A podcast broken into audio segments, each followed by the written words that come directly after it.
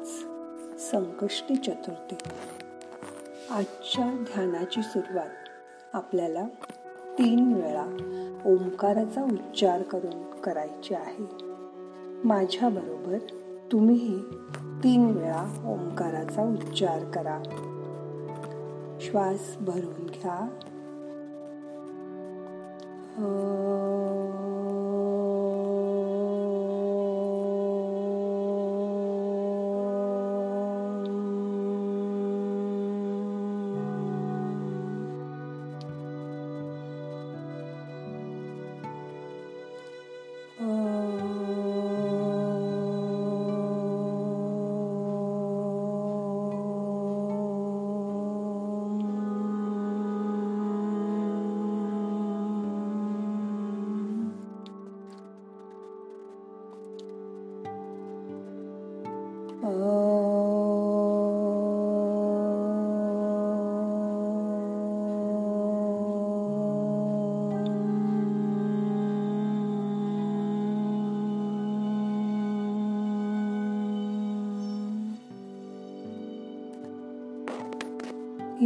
ओंकारामध्ये अ उ आणि म ही तीन अक्षरं येतात.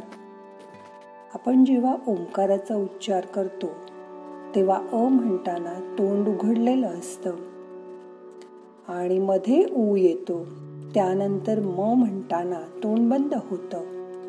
हे तोंड उघडलेलं बंद करायच्या मध्ये उकार येतो. ज्यावेळी आपण अ उ म अशी तिन्ही अक्षरं उच्चार करतो त्यावेळी मनातल्या मनात तीन देवांची आठवण करायची आहे. अ म्हणजे विष्णू जो जगाचा पालन करताय. उ म्हणजे ब्रह्मदेव जो जगाचा निर्माता आहे. आणि म म्हणजे महेश जो जगाचा संहार करतो. सृष्टी ज्याच्यामधून स्फुरते ज्याच्या आधाराने राहते आणि अखेर ज्याच्यामध्ये विलीन होते त्या ब्रह्माचं प्रतीक म्हणजे संपूर्ण ओंकार. ते वाढत नाही किंवा बदलत नाही. ते कायमचं अविकारी आहे. आपल्या घरी देवघरात पंचायतन असतं. त्यात गणपतीचं स्थान असतं. कुठल्याही पूजेच्या आधी गणपतीची पूजा होते. बौद्ध लोक गजाननाची पूजा करतात. जैन लोक विनायकाच्या नावाने गणपतीची पूजा करतात. पेशव्यांनी श्रीमंत पेशव्यांनी सारसबागेत महागणपतीची स्थापना केली. लेखनाच्या सुरुवातीला श्री गणेशायन महा असं लिहूनच लहानपणी अक्षर ओळख केली जाते. पृथ्वी आकाश जल अग्नी वायू ही पंचमहाभूत म्हणजेच ओंकार आहे. परा पश्यंती मध्यमा वैखरी ही चार वाणीची स्थानं आहेत. वैखरी म्हणजे आपण रोज तोंडाने बोलतो ती वाणी.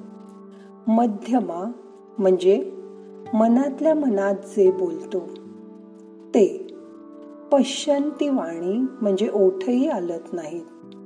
पण आपण आतल्या आत बोलत असतो आणि परावाणी ही हृदयातून येते. या चार वाणीच्या स्थानी गणपतीचं वास्तव्य आहे. गणपती हाच सत्व रज तम या त्रिगुणांच्या पलीकडे आहे. तो स्थूल सूक्ष्म आणि आनंदमय अशा तिन्ही कोशांच्या पलीकडे आहे. वर्तमान भूत भविष्य या तीन काळांच्याही तो पलीकडे आहे.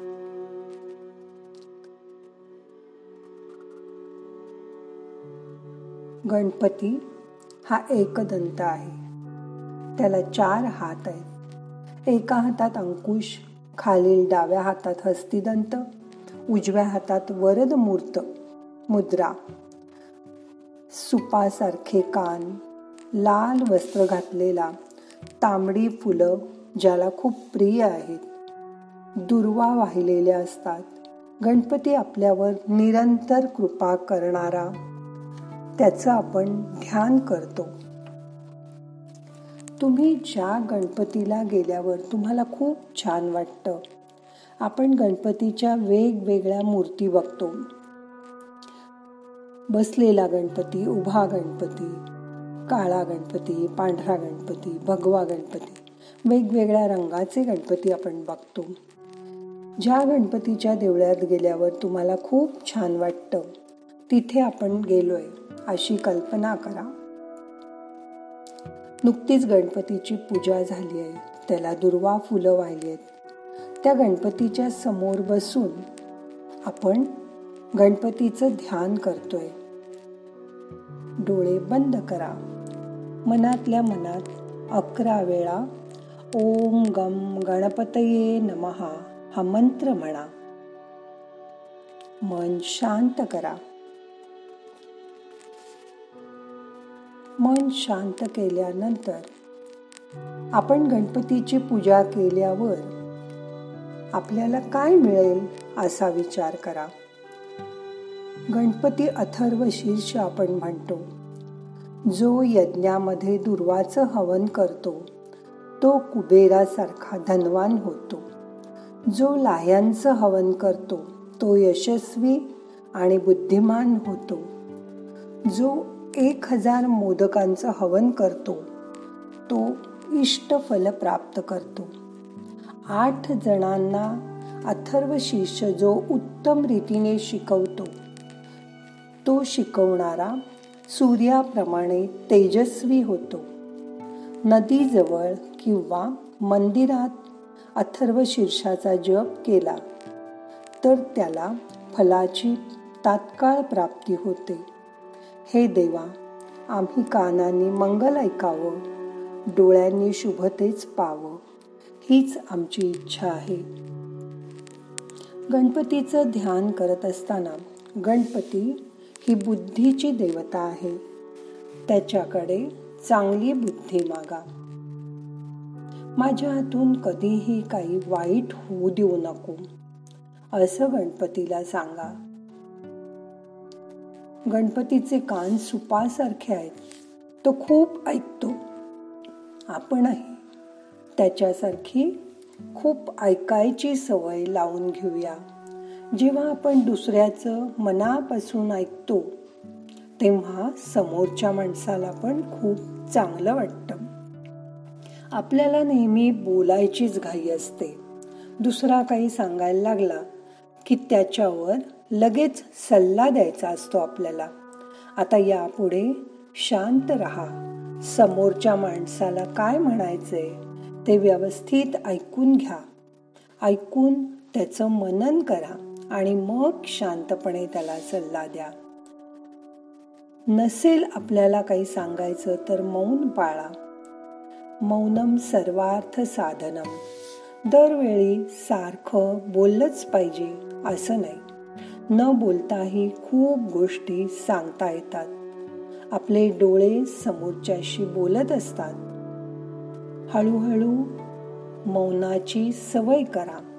दिवसभरात रोज एक दहा मिनटं पंधरा मिनटं ठरवून मौन पाळा. मौन पाळाल त्यावेळी स्वतः स्वतःशी ससंवाद करा. ज्यावेळी आपण शांत बसतो मौन पाळतो तेव्हा मन आपोआप शांत होतं.